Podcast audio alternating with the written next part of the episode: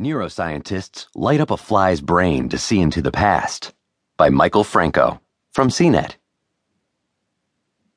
If you think about electrochemical signals moving around the brain as a giant relay race, the synapses are the points at which the baton is handed off from one runner or neuron to another. By lighting up those junction points in the brain of the fruit fly Drosophila melanogaster, neuroscientists at Northwestern University were able